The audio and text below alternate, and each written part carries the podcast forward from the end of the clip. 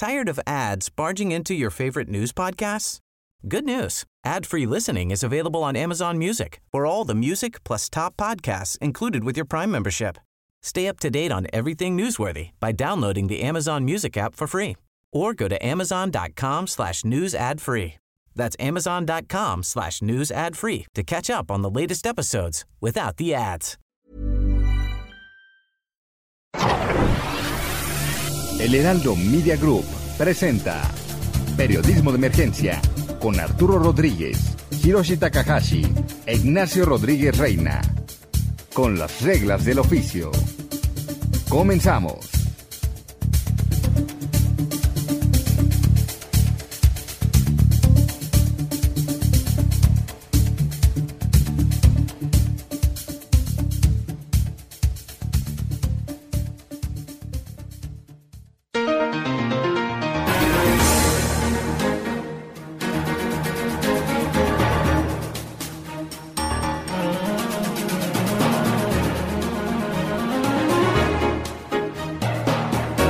Sean bienvenidos a Periodismo de Emergencia. Hoy es domingo y es el 26 de diciembre del 2021.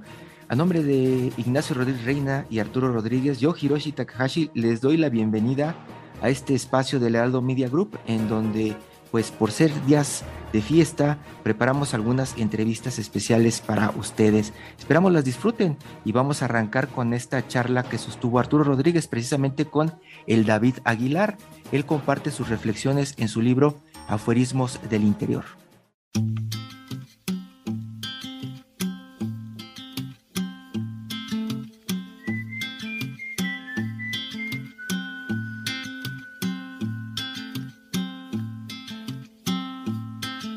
David Aguilar, muchas gracias por eh, aceptar esta conversación a propósito. Gracias a ti. Pues, de este libro, Los afuerismos de David Aguilar, ¿cómo, cómo es que llegamos de escucharte normalmente con composiciones eh, pues que llevan una métrica y, una cierta técnica para la música a una expresión breve de tu forma de ver el mundo?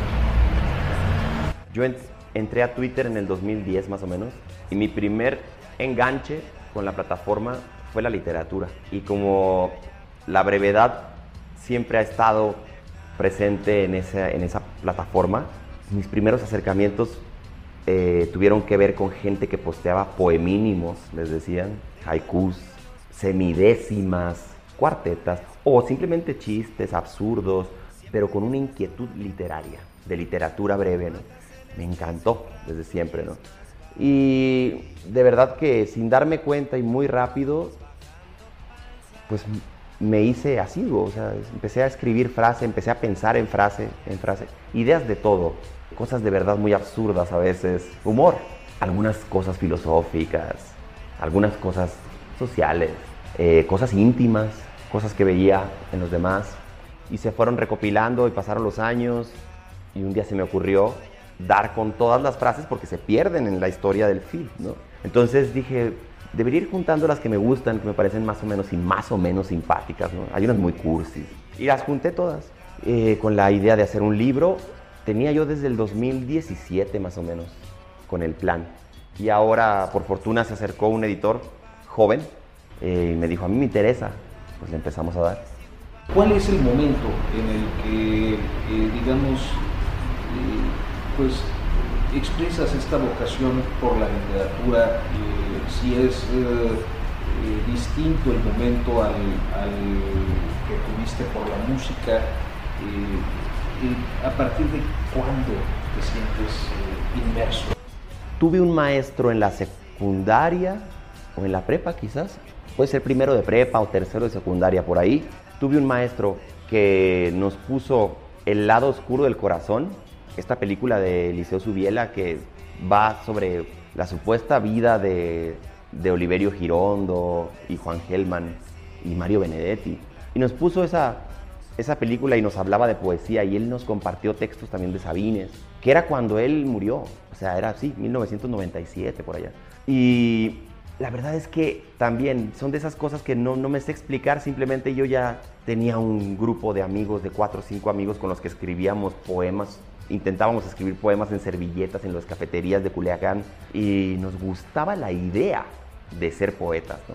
No sé, siento, ahora que lo, que lo reflexiono, yo lo, lo, que siento es que, al menos en mi caso, era como una manera, una oportunidad que yo encontraba como para sentirme más grande, una persona más, era muy chavito y me hacía sentir serio, no sé qué le veía eso, pero me gustaba, me gustaba ese mundo eh, que era, yo lo intuía como un mundo críptico, porque inmediatamente me di cuenta de, lo, de la metáfora y de los usos de la poesía, de alguna manera, este lenguaje extracotidiano.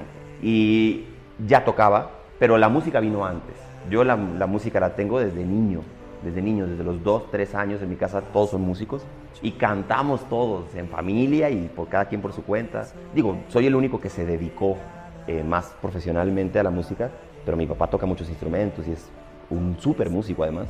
Y vino antes la música es esto, la, literatura y las palabras, es algo sí propio. En mi casa no, no es que esté tan presente. Mi abuelo escribía algunas cosas, pero mi enganche fue por otros, por terceros, por gente que no era de la familia. Y luego cuando llegué a vivir a la ciudad, ya tenía yo 18 años, vine a estudiar música. Y yo ya tenía una inquietud por la palabra, por la poesía. También porque mi enganche con la canción fue la canción, eh, la trova cubana. Y como Silvio Rodríguez, para alguien que siempre había escuchado rock, en tu idioma, o, rock estadounidense, o las canciones tradicionales mexicanas, boleros y esto, cuando, cuando escuché a Silvio Rodríguez por primera vez dije, este es como lo que yo quiero. o sea, me parecía que su uso del lenguaje era atractivo. Y ese fue mi vínculo. Entonces cuando llegué aquí busqué talleres de poesía y me fui como involucrando un poquito. Ser quizás un poco fuera de lugar mi planteamiento, pero lo quiero hacer de todas maneras porque ambos venimos de un contexto claro. que es eh, el interior de la República, pero además de estados del norte, sí. donde digamos que la cultura, la poesía y ciertos géneros musicales pues no son tan extendidos y tienen que pasar como una serie de accidentes para que caigas en los lugares claro. donde eso existe, porque si no, particularmente en tu caso siendo Pulichi, pues tendrías que dedicarte quizás a la música de banda. Exacto. Entonces, ¿cómo, ¿cómo, fue tu proceso? Eh, eh, porque además, de, no, no, no, sé, tengo la, la impresión de que las experiencias no son sencillas en una primera etapa. No lo son. Yo tocaba rock progresivo con una banda de mis mejores amigos de la secundaria, ¿no? que siguen siendo mis amigos, tocábamos rock progresivo. Empezamos tocando covers de Maná, de Caifanes. Y, luego tocamos rock progresivo y nos, nuestro plan era convertirnos en instrumentistas virtuosos del rock en ese entonces. Pero el accidente que, que, porque sí es cierto, o sea, Sinaloa, nosotros éramos contra, contraculturales en el sentido de la mayoría, quiero decir, ¿no? Porque había festivales de rock, pero éramos pocas personas, no era algo que, que acaparara la atención de Culiacán.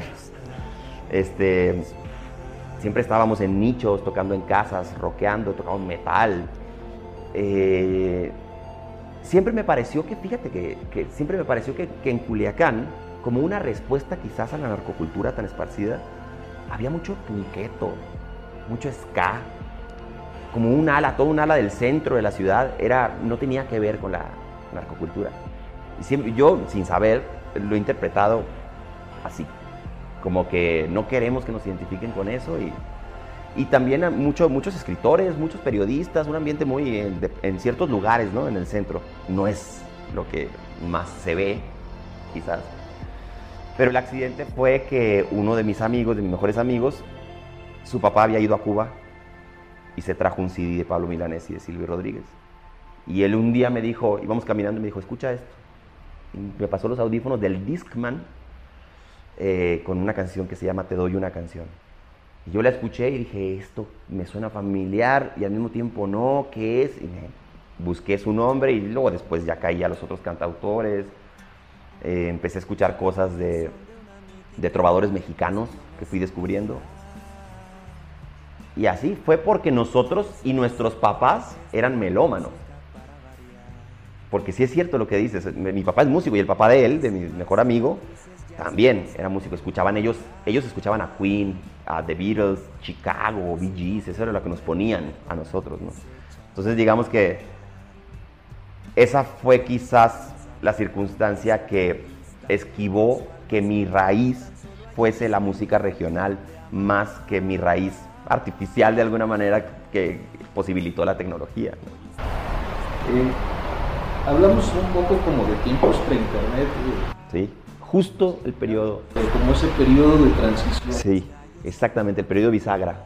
Cuando no terminas de, tener todo el acceso a lo que hay en el mundo y, además no todo el mundo está dentro de la red. Exacto.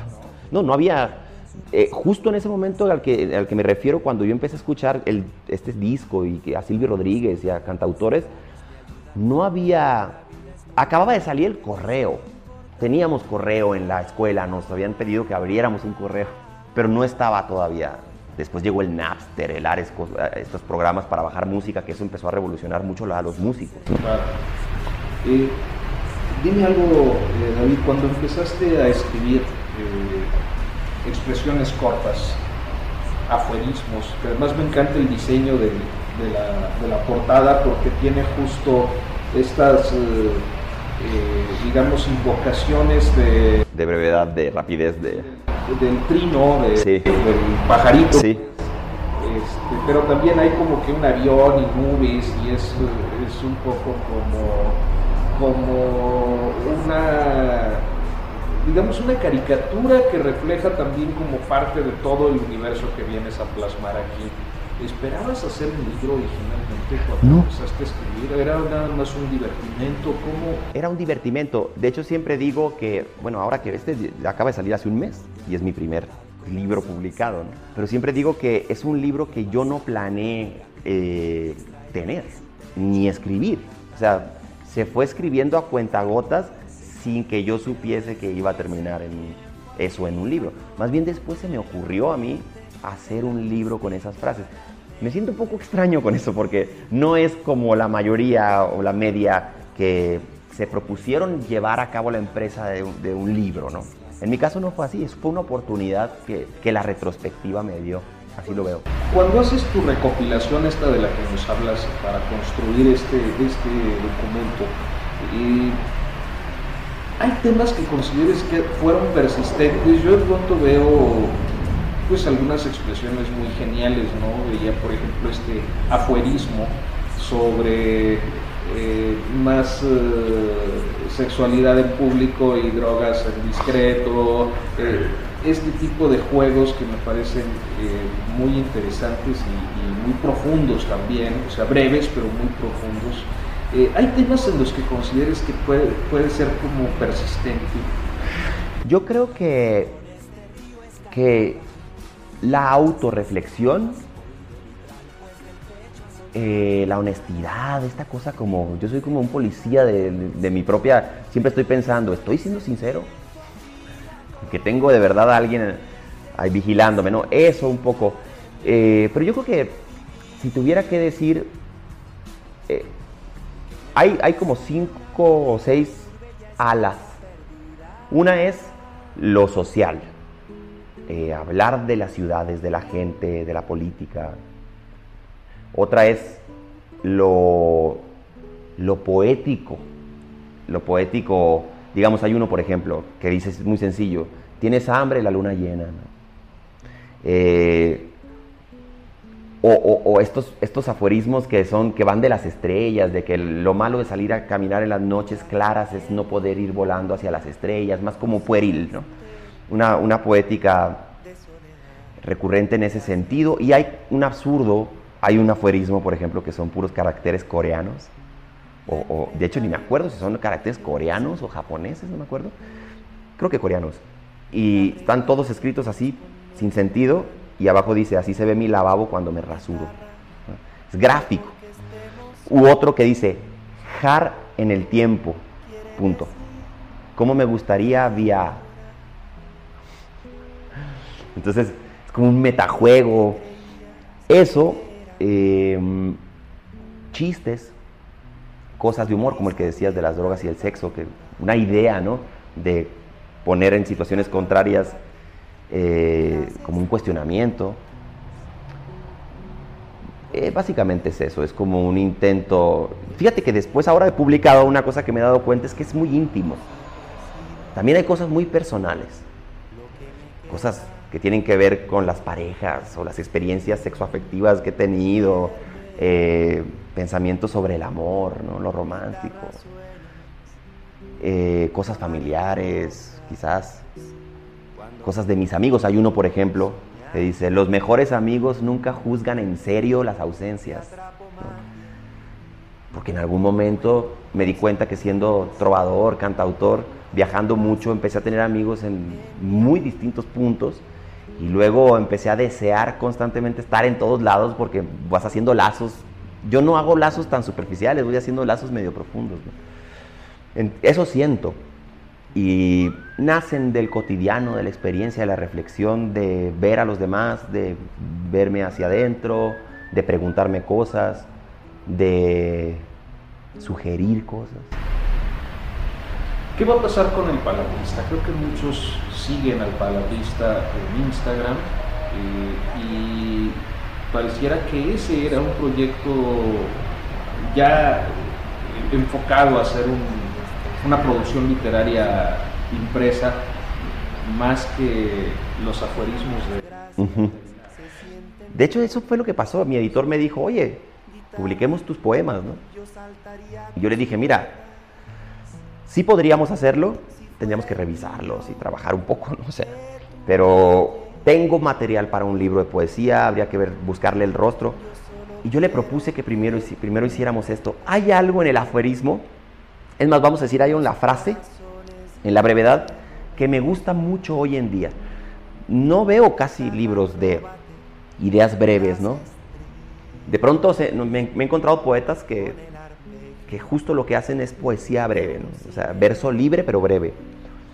Eh, pero no lo veo mucho y me llamaba la atención, ¿por qué no? Yo estaba leyendo justo los aforismos de Sioran, de Porquia, de algunos aforismos, aforismos, verdaderamente aforismos de, de porque estos no son, yo, yo por eso torcí la palabra, a aforismos para no comprometerme mucho, porque un aforismo se supone que tiene una carga medio doctrinal, moral, ¿no? Como tradicionalmente se entiende así, ¿no? Y por eso torcí la palabra.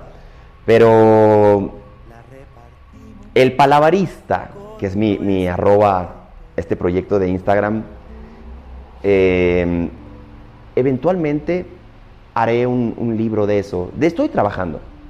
Hay un libro particularmente que estoy trabajando, no lo estoy publicando ahí, como que ahí publico un ejercicio cotidiano de, más confesional, más sin borrar.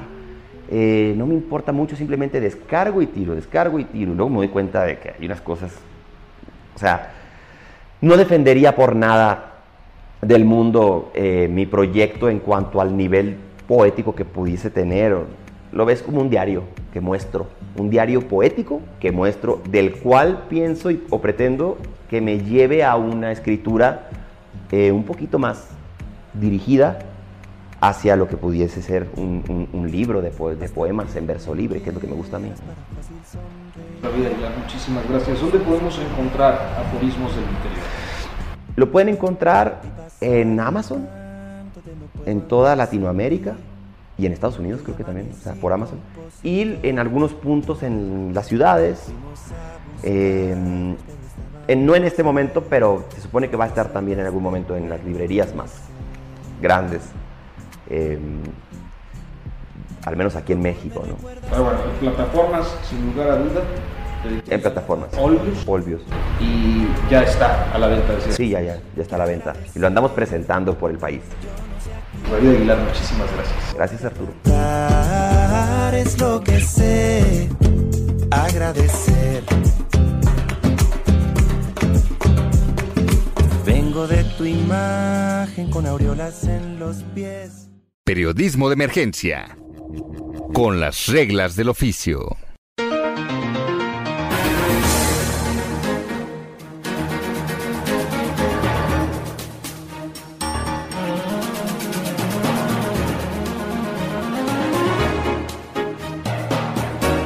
Pues escuchó usted a Arturo Rodríguez entrevistando a el David Aguilar, quien comparte los detalles de su libro Aforismos del Interior, compuesto por frases, reflexiones, aforismos y epigramas que ha publicado en su cuenta de Twitter durante más de 10 años. Estamos en periodismo de emergencia, vamos a un corte y regresamos.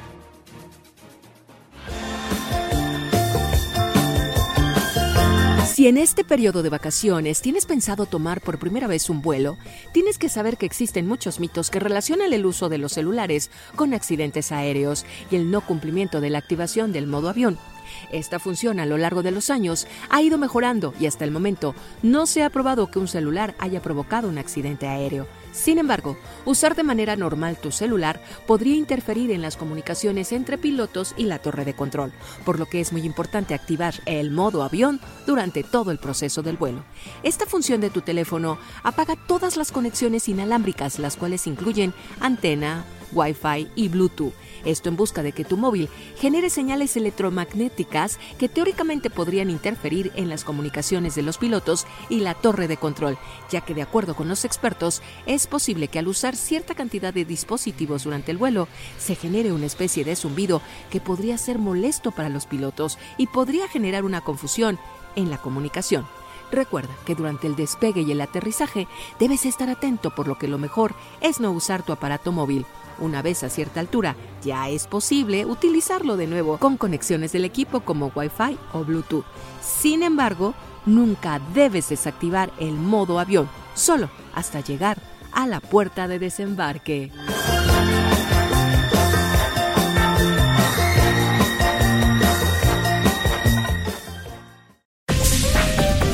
En un momento continuamos. Periodismo de emergencia.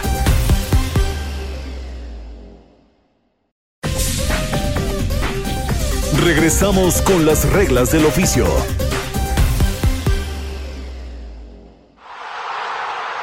Todo menos fútbol.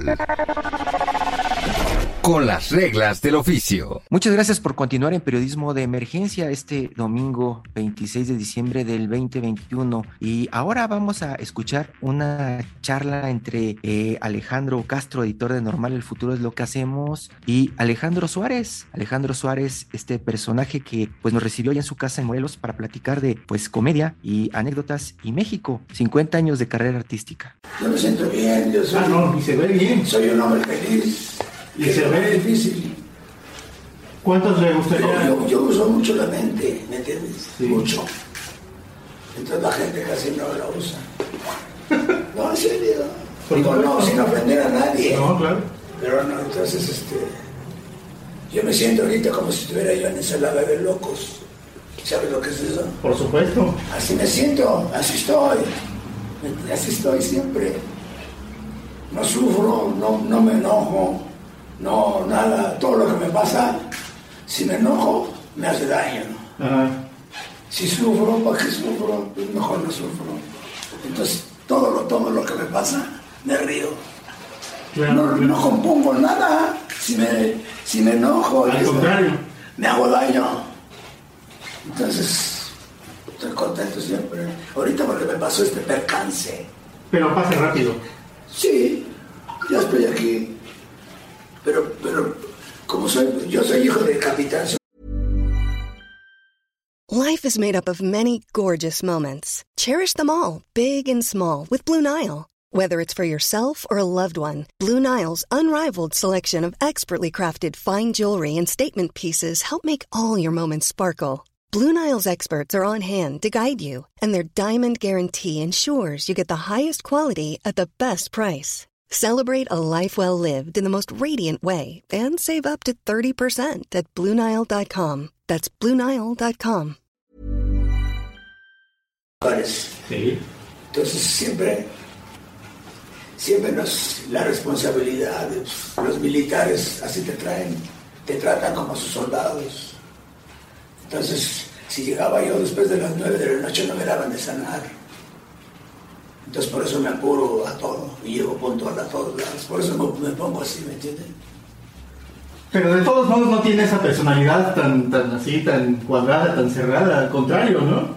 No, pues, o sea, así soy, así seré, no voy a cambiar. Relajado. Sí, ¿qué hago? Lo que sí, eh, más o menos, estuve viendo, por supuesto, lo más que pude de, de su historia. de- de- En YouTube tengo todo. Sí, sí, sí. Ah, estabas viendo. Sí, su canal, claro que sí. Ahí, ahí, tengo un año. He visto todos los recorridos que se sale a dar para mostrarle a la gente. Acabo de hacer ahorita el último en la zona rosa. Ya, se- al- al- a- ayer se, se transmitió a las, a las 6 de la tarde. Y ahorita hay miles de gente viéndolo. Entonces tenemos como 40 mil suscriptores. La gente me dice cosas maravillosas que nunca había yo pensado en la vida. Les agradezco, cada vez que voy a algún lado, les agradezco todo lo que me dicen, no lo, no lo puedo creer. Sí, le dicen muchas cosas muy bonitas. Sí, que no, no, yo creo que no, no las creo. si no me haría yo daño, ¿me entiendes? Ya me creería yo. Entonces, Pero sí está consciente, digamos, de todo, de todo, de todas las cosas bonitas que provoca en la gente, de toda, toda la alegría que le da a la gente. ah, sí, sí estoy consciente, sí, en el teatro y en todos lados estoy consciente de lo que hago. La gente se ríe y se divierte. ¿Cómo lleva esa parte en la que, digamos, sabemos que, por ejemplo, a, lo- a- a- a la gente que se dedica a la comedia, cuando lo ven en un restaurante, cuando lo ven en la calle, quisiera que siempre estuviera contando chistes y siempre haciendo reír a la gente. Y obviamente, pues, a lo mejor a veces no está con ganas de hacer eso. ¿Cómo lleva ese- ese- esa, esa cuestión? Pues mira, yo siempre he sido muy tímido desde niño. Entonces, cuando empecé a trabajar en Televicentro, veía yo a Emilio Escarga Milmo y en lugar de saludarlo me escondía.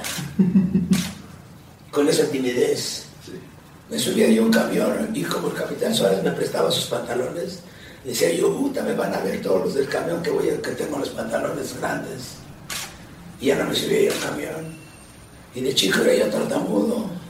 Y me mandaban por cosas y me quedaba yo trabado. Y entonces, puta, en serio, una madre.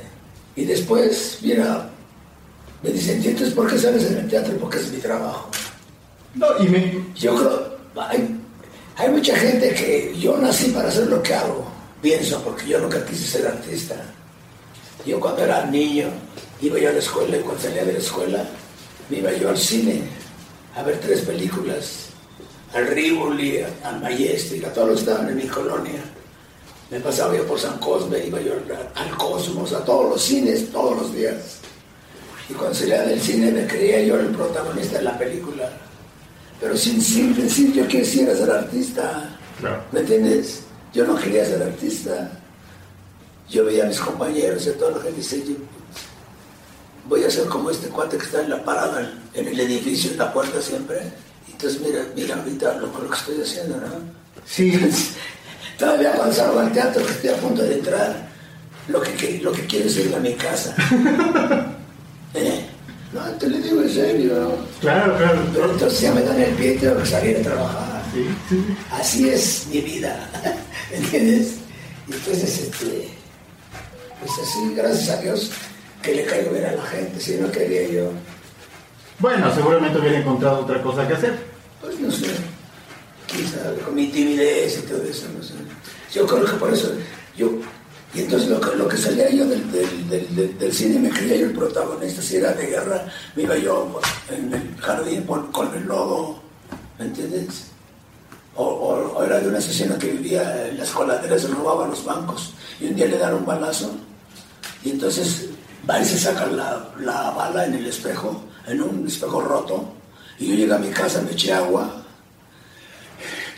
y me saqué la bala. Pero, pero tenía yo 12 años. Como un niño loco, estaba yo loco, como loco, ¿me entiendes? Todavía ahora salgo en el coche y me dicen, ya bájale, cabrón. Ya estás grandecito, ¿no?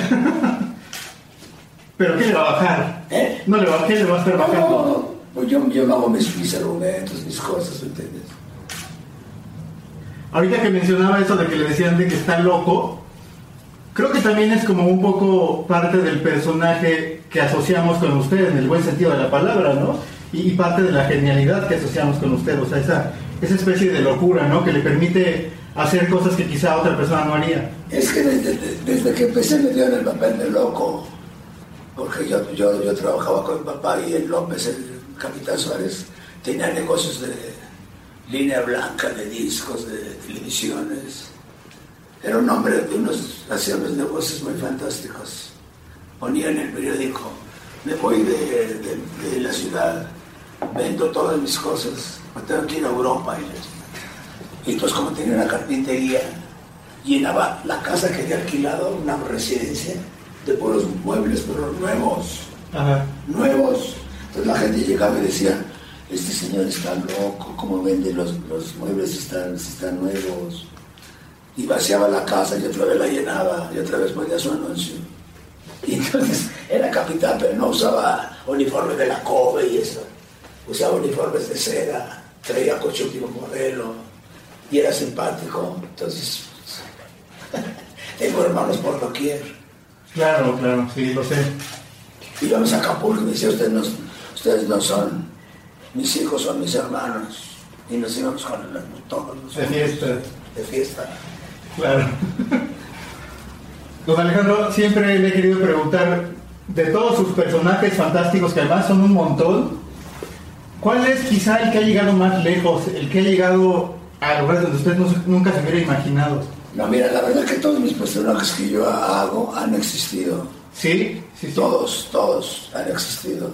O sea, el, el- el actor yo creo que debe ser observador. Entonces tú observas mucho, ¿no? Entonces todos han existido. Yo creo que le gusta por eso a la gente, ¿no? Se ven reflejados, claro. Porque Don Severo es, es el capitán Suárez, es mi papá. Porque te prohíben cosas y luego las hacen ellos. No veas esa película que es para gratis, están formados en el cine. ¿Eh? Entonces, chamaco, por, por eso le, le, le dice a Kevin, ¿entiendes? ¿Y también usaba bastón? Ah, no, no, no usaba palabras, pero sí daba patadas. Pero... Madres. Sí, sí, sí. Y, y entonces le decía, ¿hay alguno que sí haya rebasado todo lo que usted se imaginó en términos de lo lejos que ha llegado? Mira, el, el, el vulgarcito es, es, el que, es el que le encanta a la gente. Y entonces, este, yo estaba muy joven cuando, cuando salió vulgarcito y no tenía yo ni representante ni nada. Entonces yo pude con vulgarcito haber hecho películas, pasquines, miles de cosas, ¿me entiendes? Muchas cosas. No hice, no- nunca hice. Bueno, hizo bastante de todos modos con él. Bueno, pero pude haber hecho más. Sí. con, una- con alguien que me, que me dirigiera. Sí. Pero estaba yo muy joven y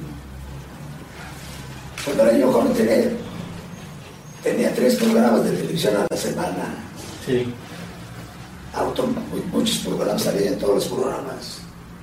Desde, desde que empecé en chucherías, que era en blanco y negro, no había videotape, no existía el videotape, no había apuntador, no había nada. Llegamos a las ocho y media de la mañana a trabajar. Yo tomaba un taxi, el taxi no me cobraba porque me veía en la tele. Pero desde joven, entonces, yo por eso soy así, soy, soy- soy del pueblo, ¿me entiendes? Claro. Yo voy a las tortillas, me pongo en la cola, y todo el mundo me saluda. Y nunca estoy solo, eso estoy feliz. ¿Cómo no? Sí, porque nunca estoy solo. Y salgo a la calle y todo el mundo me saluda, entonces estoy contento, Contento siempre, siempre. estoy contento. Todo el mundo es buena onda conmigo. Qué bueno. Qué bueno. Yo creo, yo creo que es parte de todo lo que usted ha sembrado, o sea, está cosechando todo ese, toda esa buena vibra, ¿no? En el caso de Ensalada de Locos, estaba investigando un poco y tengo entendido que los productores o la gente que hacía el programa, parte de la libertad que tenían para hacer lo que quisieran con este programa se debía a que ellos, ellos eran dueños de, de ese tiempo aire, ¿no? Ellos compraban ese tiempo aire y hacían entonces ya lo que querían. Entonces, Era, era, ¿O cómo era de, de, de vidrio todo. Todavía no había brokers ni nada de eso. Entonces Hu- Humberto Navarro era el, el, el mero mero de todos los programas de, de comedia. Humberto Navarro. Entonces, una vez estábamos trabajando el Chuy y yo en un programa que se llamaba Sábados Alegres con Pedro Ferriz, el papá. Y entonces llegó Humberto Navarro y nos dijo, oye, allá abajo está el loco Valdés, ¿y lo conocen? Dice, "Ay, ¿cómo no lo vamos a conocer? Dice, de hecho, yo juego, yo juego fútbol americano con él, ¿cómo no lo voy a conocer? Porque íbamos a hacer ensalada de lechuga, él y yo. Dice, ¿por qué en lugar de ensalada de lechuga no hacemos ensalada de locos? El loco está allá abajo. De ahí empezó Ensalada de Locos. Y Un programa adelantado a su época. totalmente. Porque en, en esa época no, no podías fumar, no podías tomar, no, no te podías vestir de mujer, no podías ser un afeminado. Estaba prohibido. Entonces, los muchachos, siempre le digo los muchachos, ya estaban grandecitos, lechuga y loco, salían con sus zapatos de hombre, sus calcetines, su camiseta y, este, y, y la peluca la se lo ponen así. No, no estaban haciendo mujeres, ni se pintaba ni nada. Entonces por eso era otra cosa, estaba adelantado. Era como los hermanos Marx. Sí. ¿entiendes? Y hablando justamente de eso, por ejemplo, al Loco Valdés le llegaron a llamar la atención por hacer bromas de Benito Juárez, por ejemplo. Sí, porque dijo bomberito. Ajá, y le quitaron su programa por eso. No, ¿No? No fue por ese- eso. Eso ya es, este, le van inventando cosas. Pero sí le- llamaron la atención. Eso que estaba parado de atrás de un coche y le dijo el coche así, y se brincó el coche, eso tampoco es verdad. Inventan ya después cosas. Claro. Bueno, lo que le quería, está bien, lo que le quería preguntar es si a usted alguna vez lo censuraron o le llamaron la atención por toda esta, por toda esta libertad que tenían para hacer todo lo que No, no, Carlos, no. En ningún lado. Luego inventan cosas, pero no. no. Una vez estaba yo trabajando en no sé dónde, en una obra de teatro. Entonces hablé del presidente que estaba en esa época. Y llegó un cuate y me dijo, no puede usted decir el nombre del señor presidente. Y digo, ah, bueno, está bien. Entonces salí y en lugar de decir el nombre dije, y el mero papas fritas de aquí, y dejan lo mismo. Y, entró igual el chiste.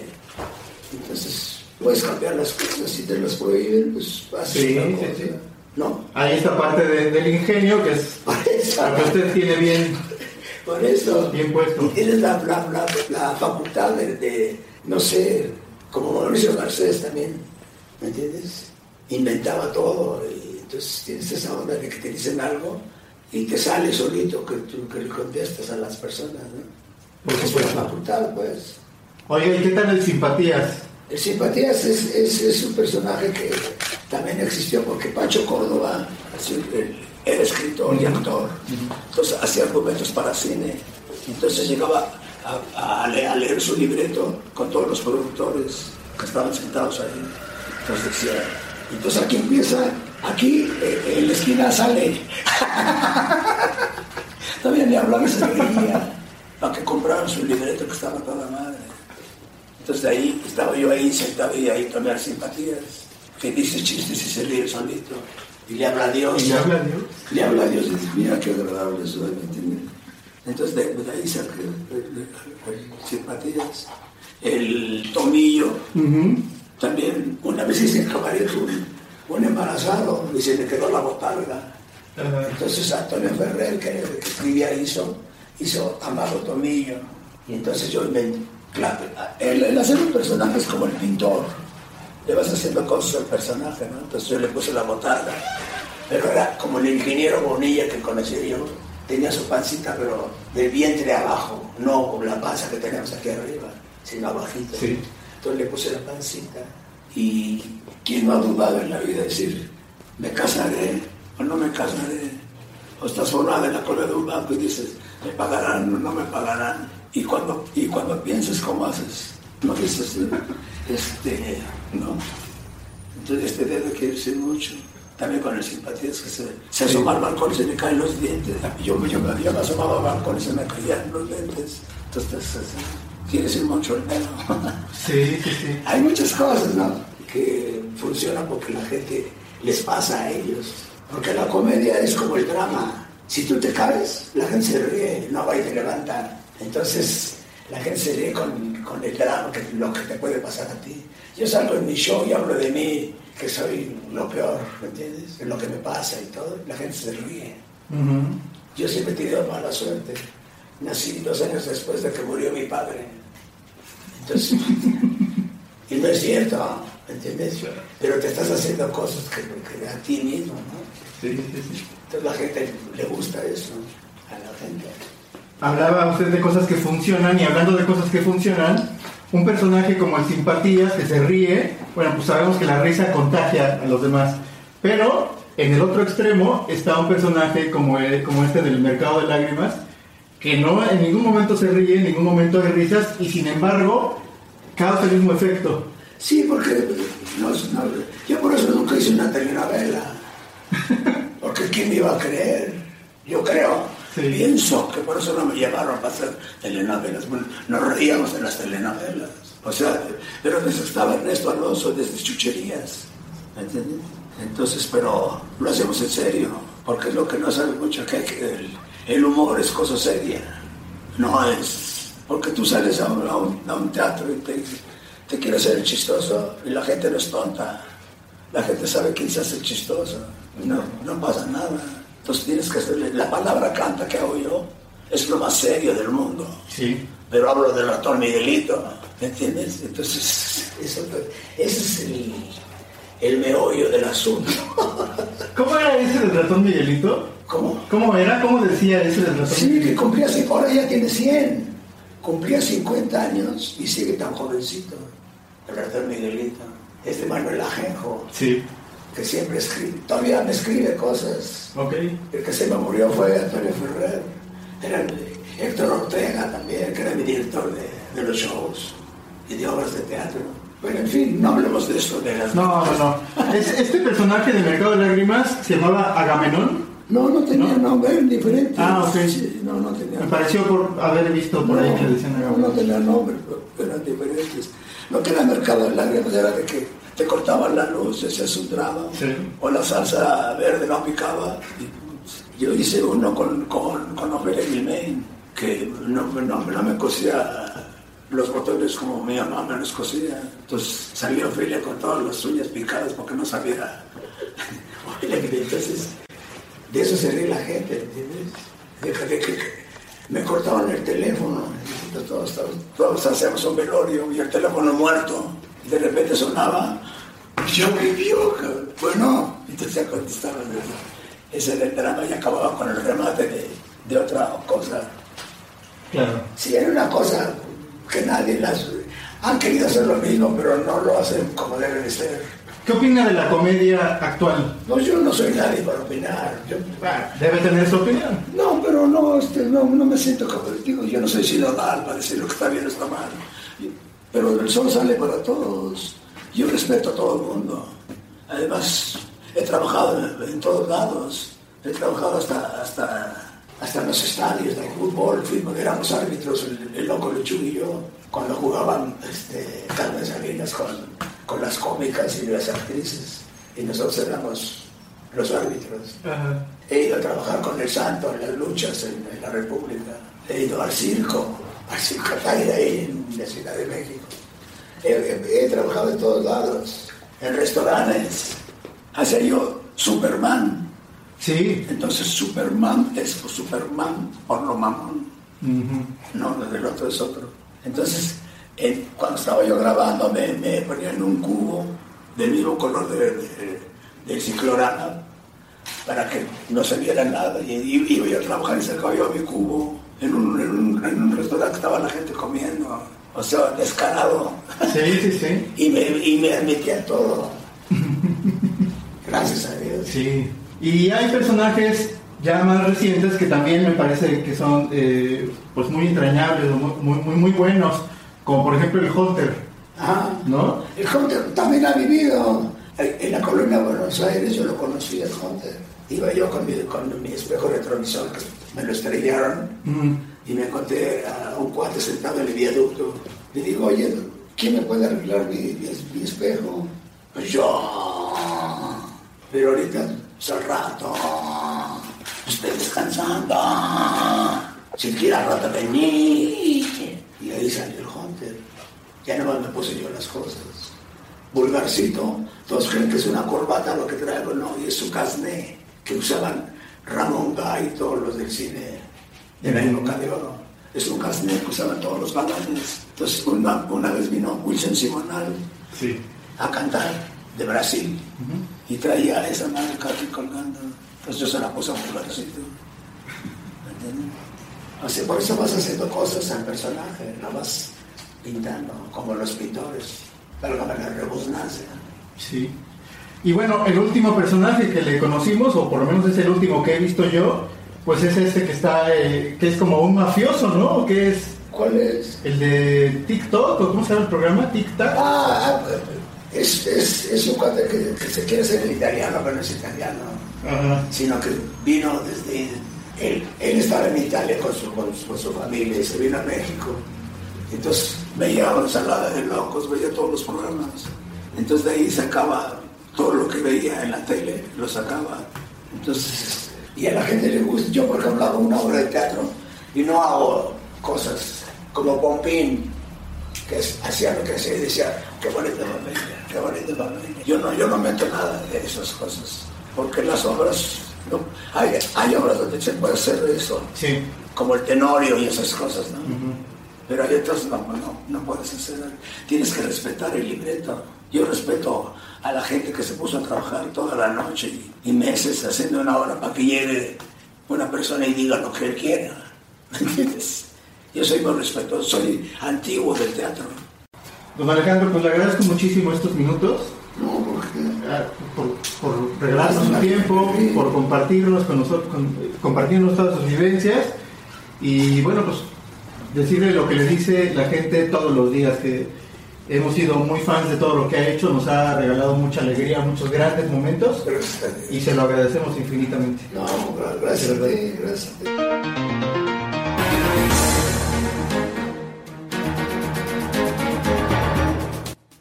Ya escuchó a Alejandro Suárez con Alejandro Castro. Esta amena charla la puede usted consultar en la página de El Heraldo. Ahí estará, pues, como viajan esos productos llamados podcast. En este caso, pues, una charla que usted puede volver a eh, escuchar completa en nuestras plataformas digitales.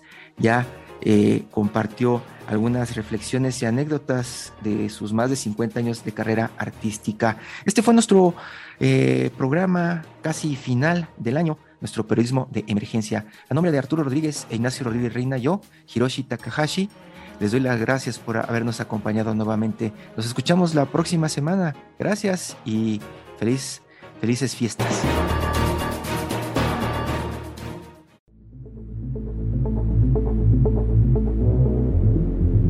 Esto fue Periodismo de Emergencia. Con las reglas del oficio. Heraldo Media Group.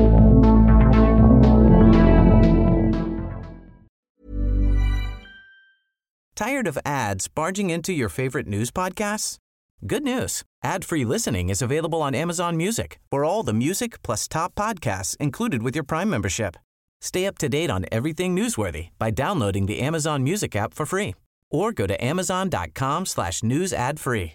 That's amazon.com slash news ad free to catch up on the latest episodes without the ads.